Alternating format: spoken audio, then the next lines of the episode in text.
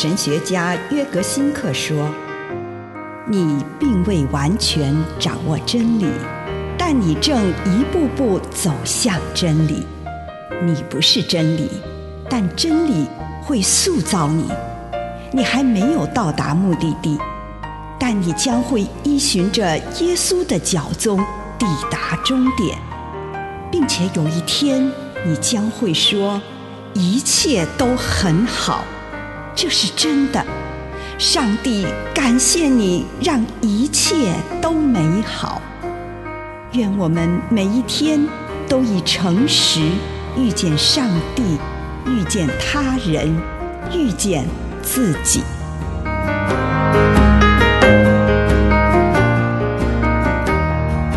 鉴察内心，诗篇十七篇三节。知道我的内心，你夜里来查看我，你彻底考验了我，找不到我有什么恶念。只有能面对自己内心真相的人，才能走上一条灵修之路。一个在心理上或身体上对自己以及对上帝有所保留的人，他在灵修之路上不会有所进展的。一个不能触摸到自己内心的人，也无法触摸到上帝。许多信仰虔诚的人常常抱怨，上帝好像远离了他们。通常，这背后的原因是，他们自己也疏远了自己，他们将太多事情从他们的灵魂中排除掉，他们只将灵魂中光明的部分摆在上帝的面前，而被他们排挤在与上帝关系之外的那个黑暗部分，就会瘫痪他们，并且阻挡他去感受自己和上帝。心灵陪伴就是要帮助人们放弃心中的压抑，并且把自己的真实面带到上帝面前。只有这样，生命才能再度活泼盛开，才能在他的灵修之路上再度感觉到兴趣盎然。以上内容来自南与北出版社安瑟伦古伦著作。吴信如汇编出版之《遇见心灵三六五》。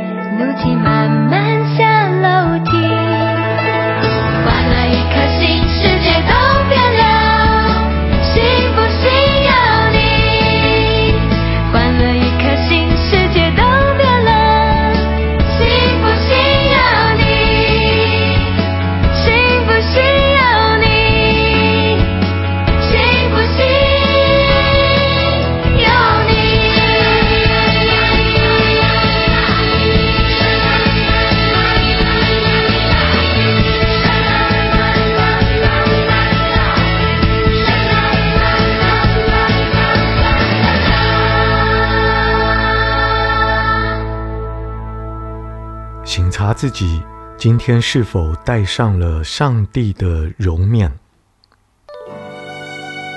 主啊，我来到你的面前，我求你让我可以活出你的样式，让人从我的身上看见你。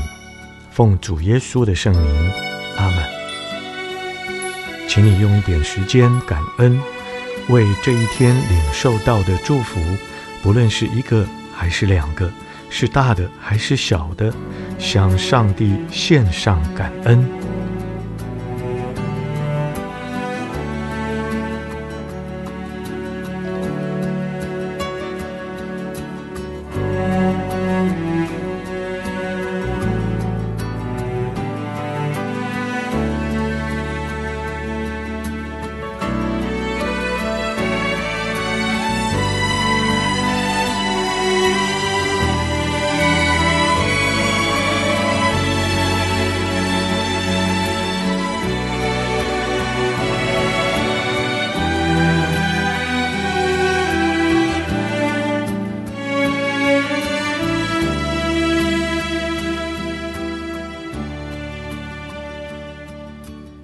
回顾这一天，请你问问上帝：今天谁的脸上为了我而戴上了你的圣容？你在什么时刻借着他人的言语或是行动走进了我的生命？我回味一下那个时刻，为了那个人在生命中带给我的礼物。向上帝献上感谢与赞美。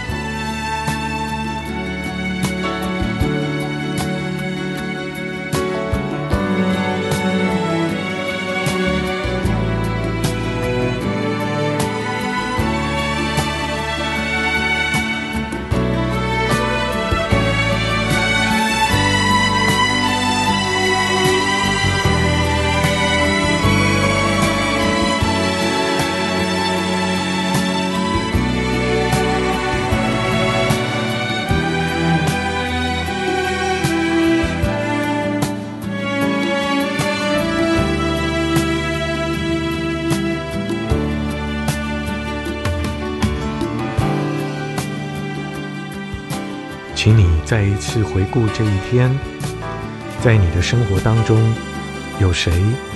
你在他身上认出上帝的临在？是什么人被你批判的一无是处？请你重新经历那一次的经验，跟上帝谈一谈，为什么那个时候对你是那么困难？你跟上帝谈谈任何涌现心头的事物。祈求智慧，祈求宽恕，也祈求医治。你问上帝是如何隐藏在这个人的身上，也求上帝教导你如何在下一次见到这个人的时候，能认出他的灵在。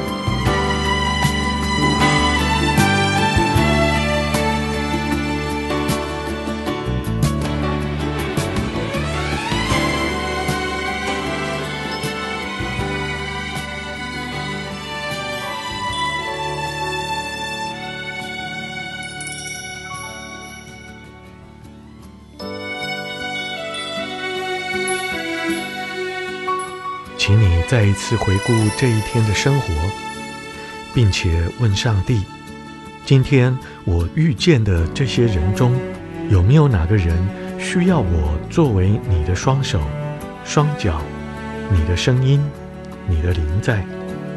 我的确在这人面前显示出你的灵在了吗？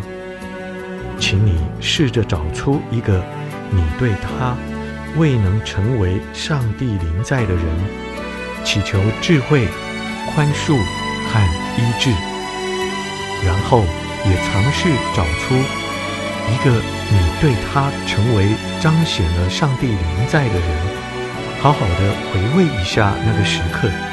并且为此感恩。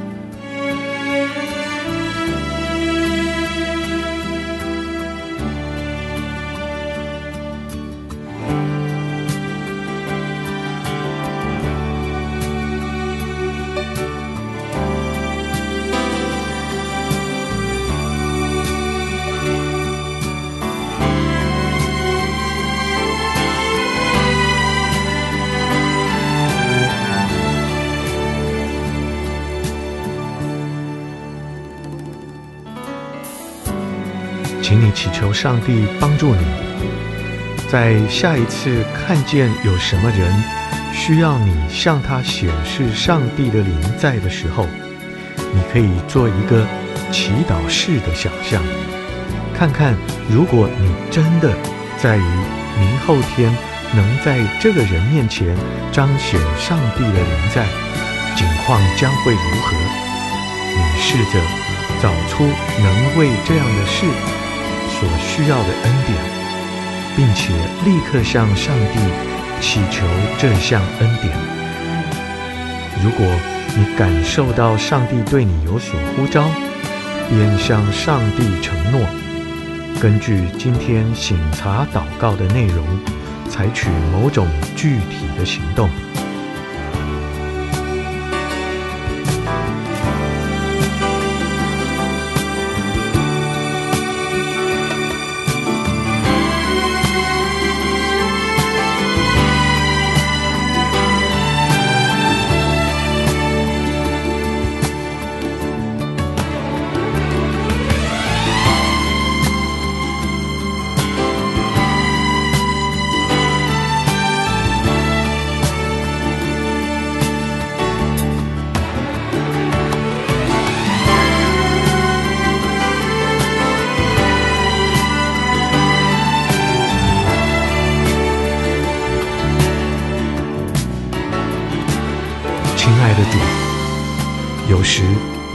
见在别人的身上有你的样式，但是求你让我更多有你的样式，以至于我可以活在这人世间，成为多人的祝福。